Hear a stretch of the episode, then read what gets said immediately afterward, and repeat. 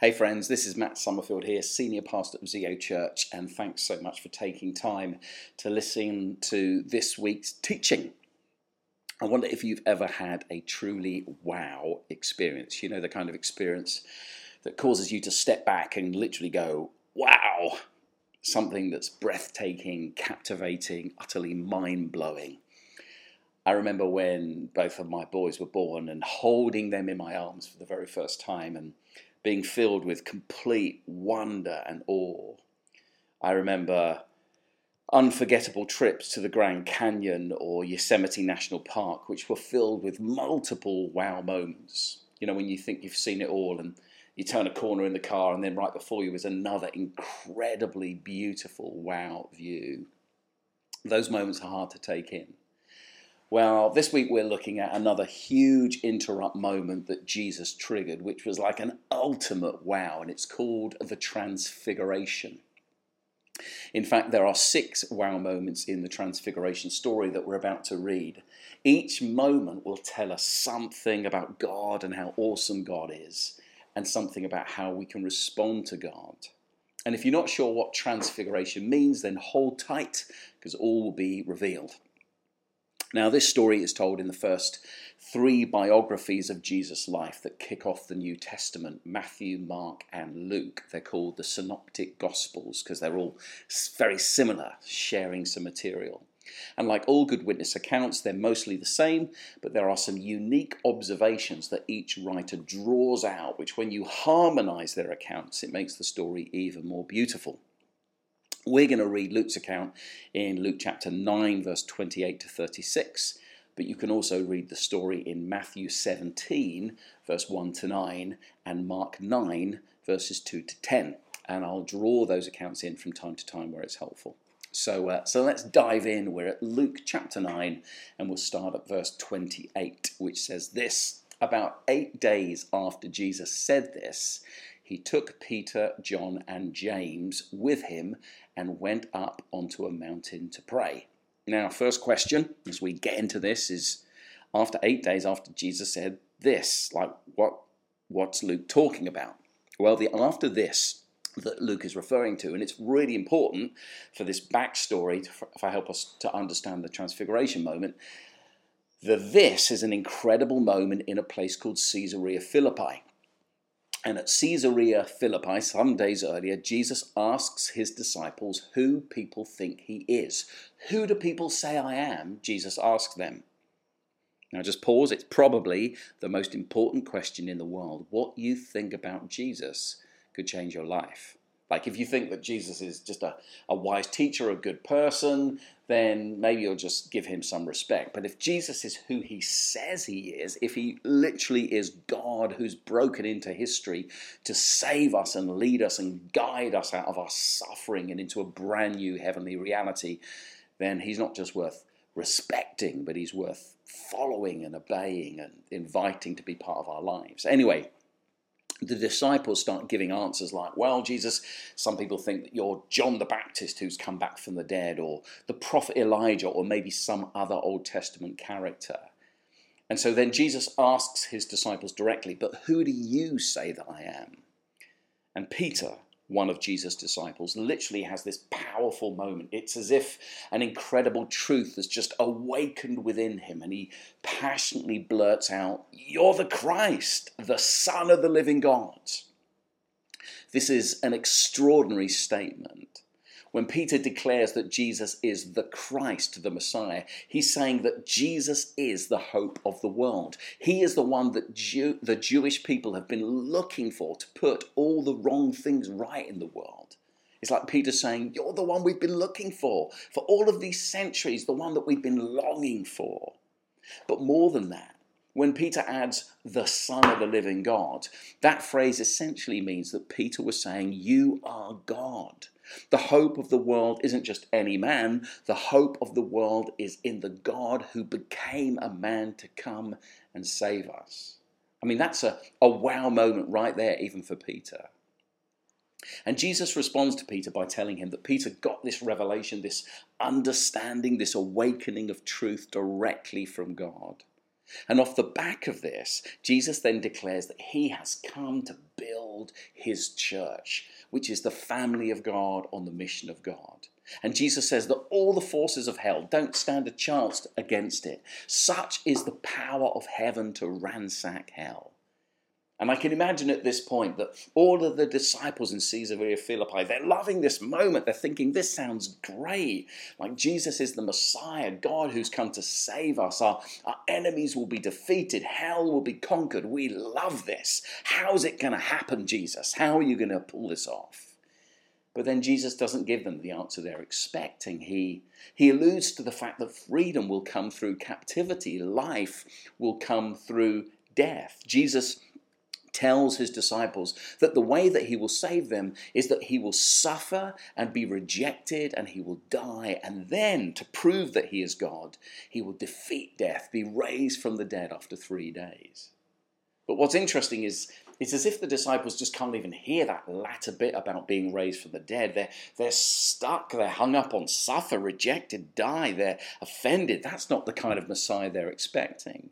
And if you look at the story, it's kind of funny because Peter literally takes Jesus aside and essentially says, uh, Jesus, um, just come with me, like walk with me. You, you're upsetting us with all of this suffer and death talk. Like, we don't want to hear about a suffering Savior. You're supposed to kill the enemy, not be killed by them. And this is one of those moments where Jesus gets pretty feisty with Peter.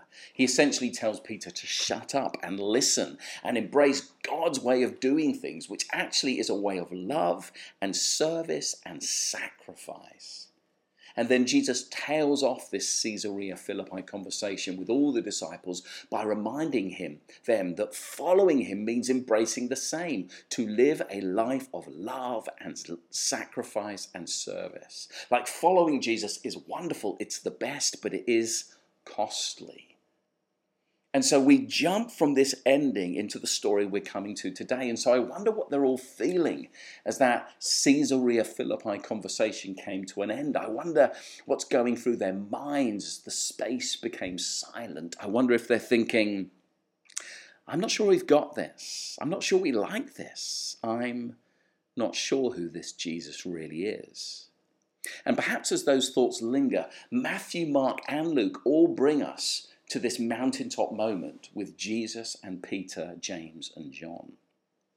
And what's about to happen for them will be essential if they're going to stay focused on playing their part in the mission of Jesus. And so, as we read with that huge backstory, Luke says about eight days after this Caesarea Philippi moment, Jesus took Peter, John, and James with him and went up a mountain to pray. This is the first wow moment. And it's this that Jesus chooses us. Jesus had 12 disciples and many other people followed him, but this moment he only chooses Peter, James, and John. It's only reserved for them, and they're uneducated, unschooled fishermen. Jesus invites Peter, James, and John to come with him alone to a mountain to pray. Why them? And by the way, it's not the first time this has happened either. Over a year ago, Peter, James, and John are invited by Jesus to be the sole witnesses to Jairus' daughter being raised from the dead in the upper room of a house hitherto full of sadness. And within months from this mountaintop experience in Luke that we're reading today, Jesus is going to invite Peter, James, and John again to join him by themselves in the darkness of the night in a garden called Gethsemane as he prays for heaven's help in the face of crucifixion the following day. Why, why just them? Why choose them? Last week was Pentecost Sunday, the day when we celebrated the Holy Spirit breaking out in a new level of fullness and expression over the family of God, 50 days after Jesus has risen from the dead. And on that day, the story of which is captured in the book of Acts, chapter 2, something new is birthed. And the leaders of this brand new thing from heaven are Peter, James, and John. Like, why does Jesus keep drawing aside Peter, James, and John? Because he sees that beyond their weakness and failures, their insecurities and their brokenness, he sees what they will become. He loves them. He sees the potential in them. He sees the unique call upon their lives that they will trigger this new movement of God's kingdom that we are a part of today, that they will be the founders and the pioneers following Jesus, kickstarting this amazing thing called the church. He shows us that the biggest impact you'll always make is by investing in a small number of people. And so he gives them this mountaintop experience because he knows that, that tough times will be ahead. And if they're to fulfill that, that chosen call, they're going to need this moment of encounter. And you know what's interesting is that decades on from this, when Peter is much older, he writes the final letter to the church that he ever is going to write. It's what we know as the letter of Second Peter. He spent the last 30 years serving Christ. He knows he's about to be killed himself for following. His martyrdom is approaching. And in 2 Peter chapter 1 verse 16 to 21, Peter recalls 30 years later this mountaintop experience that we're looking at today. And he tells his readers, who perhaps themselves are feeling fearful, knowing that Peter's soon to be ex- executed for his faith in Christ. And he reminds them of this moment that we're about to look at. And he says, Look, I've seen the glory of Jesus for myself. I've seen it, touched it, I've heard it, I've experienced it on a mountaintop decades ago. And because of this moment, I've stayed true because I know that Jesus is everything he says he was. And so I've kept my confidence in him. I know that God is at work. I've been privileged to be part of his mission for the last 30 years. The first wow is that Jesus chooses. God chooses unchoosable people to change the world. He does that today. He sees in us what we will become and he calls it out. God has chosen you. You, you might feel like, oh, maybe I'm like, like one of the other nine disciples who weren't chosen. They were chosen. They were just chosen by Jesus for different things. We're all chosen. We're all picked to play our part in Team Jesus. No one is left on the bench. Whatever you think of yourselves, you are chosen by God for a purpose in the world. So say yes. Say yes to the invitation and see what God will do. Jesus takes the three disciples up to a mountaintop and pray. And then in verse 29 of Luke 9, we see what happens next. It's the second wow of God. We see in Jesus the God who reveals more of himself to us. The scripture says, as Jesus was praying, the appearance of his face changed and his clothes became as bright as a flash of lightning. Matthew and Mark's account puts it this way Matthew 17, verse 2 says, There Jesus was transfigured before them. His face shone like the sun, and his clothes became as white as the light. In Mark chapter 9, verse 3, Mark puts it this way that Jesus' clothes became dazzling white, whiter than anyone in the world could bleach them. Like, I love that. Like, this is crazy white. As Jesus was praying, something utterly wow happened. Jesus is literally transformed. His face, his whole being, like imagine that moment. Jesus is, is beaming with unadulterated, perfect, brilliant white light. That which was, is within Jesus starts to shine out of him. The original New Testament Greek word for transfigured her here is metamorpho. It's where we get the word metamorphosis. It means to be changed into another form, to be transformed we would know it best when a caterpillar is eventually transformed into a butterfly. It's, it's different, it, it looks different, it feels different, it's even more beautiful and radiant. Metamorphosis. And so it's as if in this moment heaven pulls back the curtain to reveal what was communicated at Caesarea Philippi that Jesus is not just a man, but he is God who's become a man. Like the disciples were accustomed, familiar with Jesus' humanity, but now they get to witness his divinity in an extraordinary way. They see Jesus for who he truly, truly is. Jesus wants to reveal to them that he is truly God. And friends, we, we all need a continued, deepening awakening of who Jesus is. Like, let's never settle. Let's never think we've got God figured out, that we understand Him. And notice that this place of transfiguration, this place of Jesus revealing more of himself came in the place of prayer. It came in the place of intimacy. That's why we need to be so committed to slow down and learn to be with God. To be with God in worship, in prayer, through reading the scriptures, through moments of silence and stillness and contemplation and even moments in service and mission, in these spaces and places, we find that Jesus, by his Spirit, is able to reveal more of himself to us. The first wow is that Jesus chooses. God sees us for what we can become, and he chooses us to follow him for a purpose.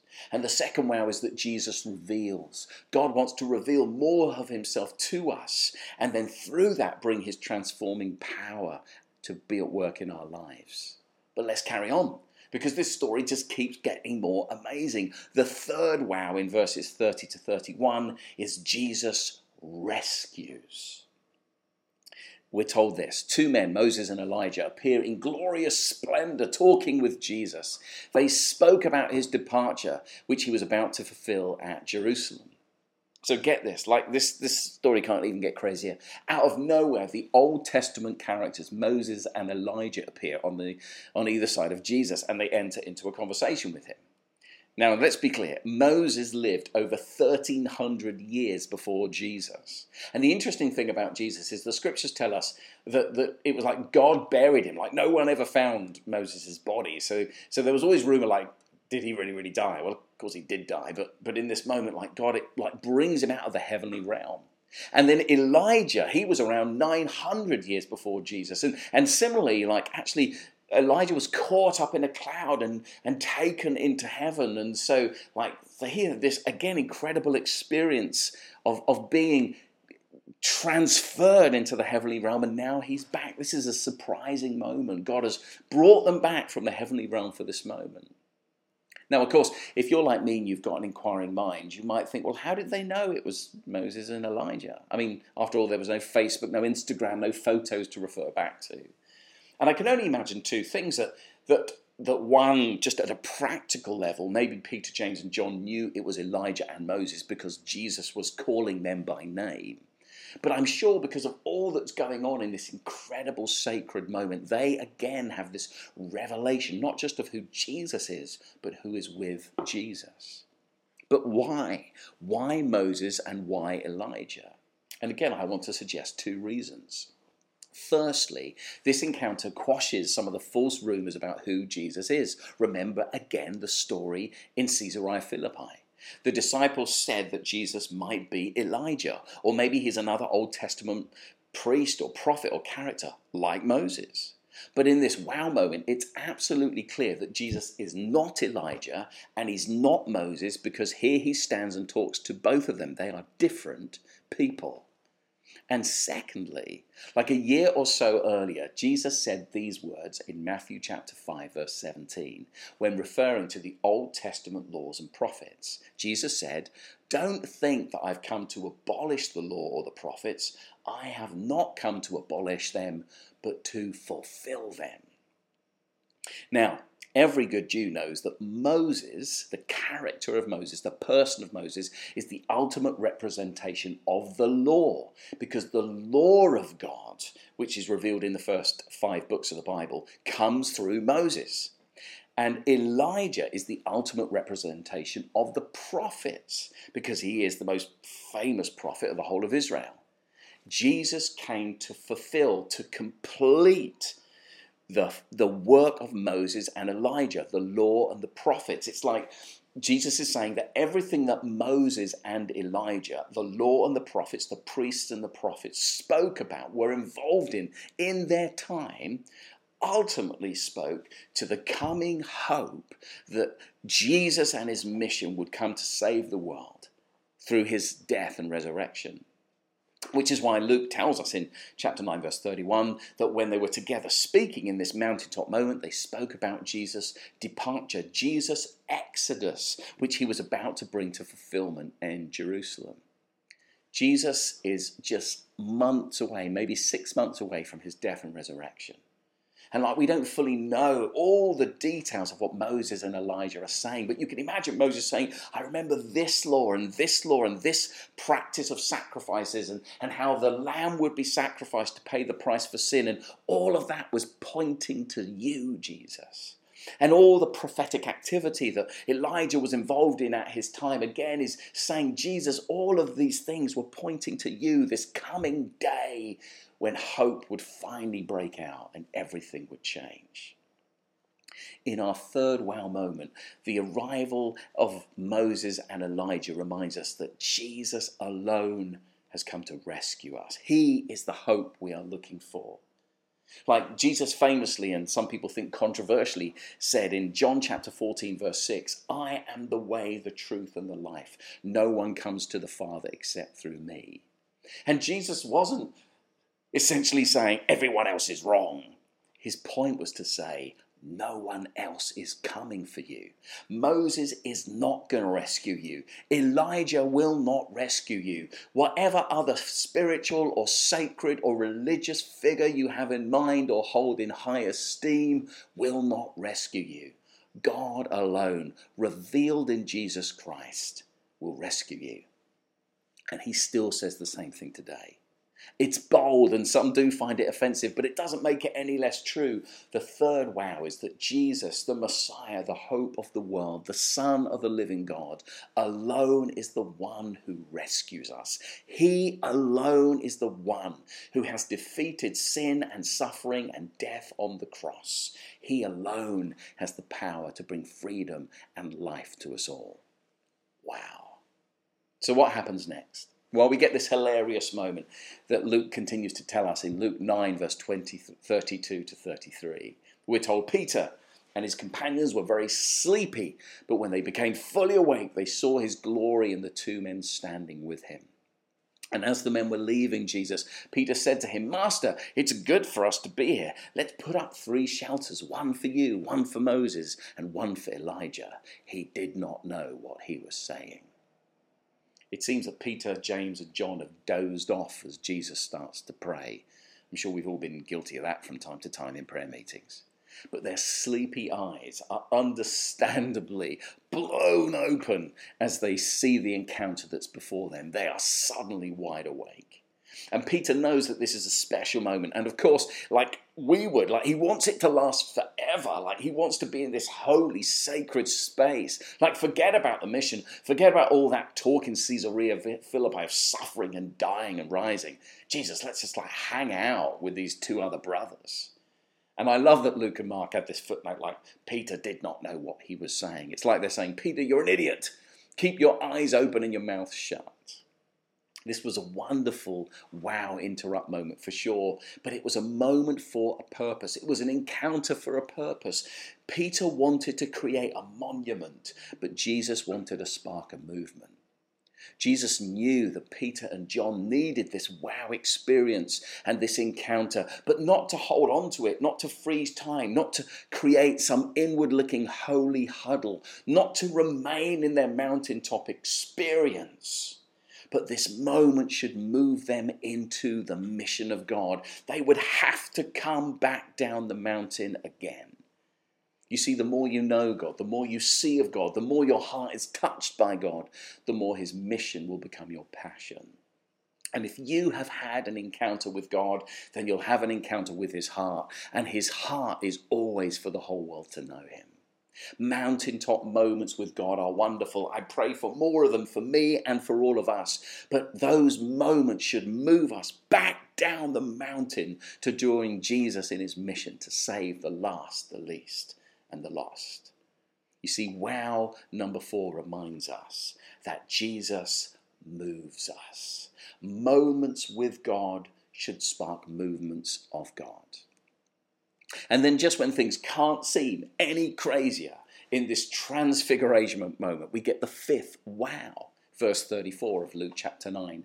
While Jesus was speaking, a cloud appeared. No, sorry, while Peter was speaking, while Peter was speaking, a cloud appeared and covered them, and they were afraid as they entered the cloud. And so here, Jesus, um, sorry, again, Peter hasn't even finished speaking when a, bright, a bright cloud comes out of nowhere. And there's an emphasis here on the fact that this was no ordinary cloud. It's not a dark cloud or a rain cloud. This cloud is shining with the radiance of heaven. It reminds us of the pillar of cloud that God used with Moses to direct the Israelites during their journey through the wilderness. It reminds us of the cloud that fell upon Mount Sinai as Moses received the law from God in Exodus. It reminds us of the cloud that filled the Jerusalem temple when Solomon dedicated it decades and centuries earlier. You see, in the Old Testament, the cloud is always a symbol of being saturated and covered by the very presence of God. This is the God who covers us with his presence, the God who surrounds us. And it wasn't that God was less present a moment earlier. God is always present. God is always with us. God is always covering us. God is always surrounding us. But again, it's like the, the curtain of heaven is peeled back, and Peter, James, and John get to see a, a visible manifestation of the presence of God. Like I want to encourage you today that God has got you covered. Whether you sense it or know it or feel it or see it, God has got you covered. You might be afraid and feeling lost, but God is with you and God is for you, and you can trust Him and you can rely on Him. God covers us. And so we turn as we start to close to the sixth wow that helps us a voice from heaven. Verse 35 of Luke 9 a voice comes from the cloud saying, This is my son, whom I have chosen. Listen to him. You know, this is the second time that God the Father has spoken out over Jesus. The first was over Jesus two years earlier after. Uh, Jesus was baptized by John the Baptist, the Holy Spirit rested on him like a dove. And Father God speaks and says, This is my beloved Son in whom I'm well pleased. This was the Father speaking over his Son Jesus at the beginning of his mission. And now, as Jesus' mission draws to a close, and he sets his face towards death and resurrection. Father God speaks again, but this time primarily addressing Peter, James, and John. This is my son whom I've chosen. Listen to him, the Father says. Like, like even Father God is telling Peter, be quiet and listen up. And again, the original Greek word that's used here in Luke's gospel for listen doesn't mean a passive listen. It's an active listen. It's, it's hear and do. Act upon what you've said. Lean in in order to act out. Listen with the commitment that you'll act upon what you've heard. Let God guide you and lead you. I don't know about you, I've never tangibly heard the voice of God. This must have been an unforgettable wow moment as the God who leads and guides us. The Father speaking over humanity as they wrestle with their questions about who Jesus is. The Father saying to Peter, James, and John, as he says to us, You can trust this Jesus. You can depend on this Jesus. You can believe in this Jesus. You can listen to this Jesus you can follow this Jesus. This is, after all, the Jesus who Matthew reminds us in chapter 17, verse 6 of this story, comes up to the disciples who are terrified with all that's happening and he touches them. And he tells them not to be afraid. And he invites them to get up and keep going with him. Whatever you're facing right now, God hasn't changed. You know, God is smarter than all of us. He's more loving than all of us. He's more committed than any of us. And He invites us to listen to Him. Even today, He wants to touch your life with His compassionate embrace. He wants to whisper to you, Don't be afraid. Trust me. Follow me. And I will lead you into hope and a future.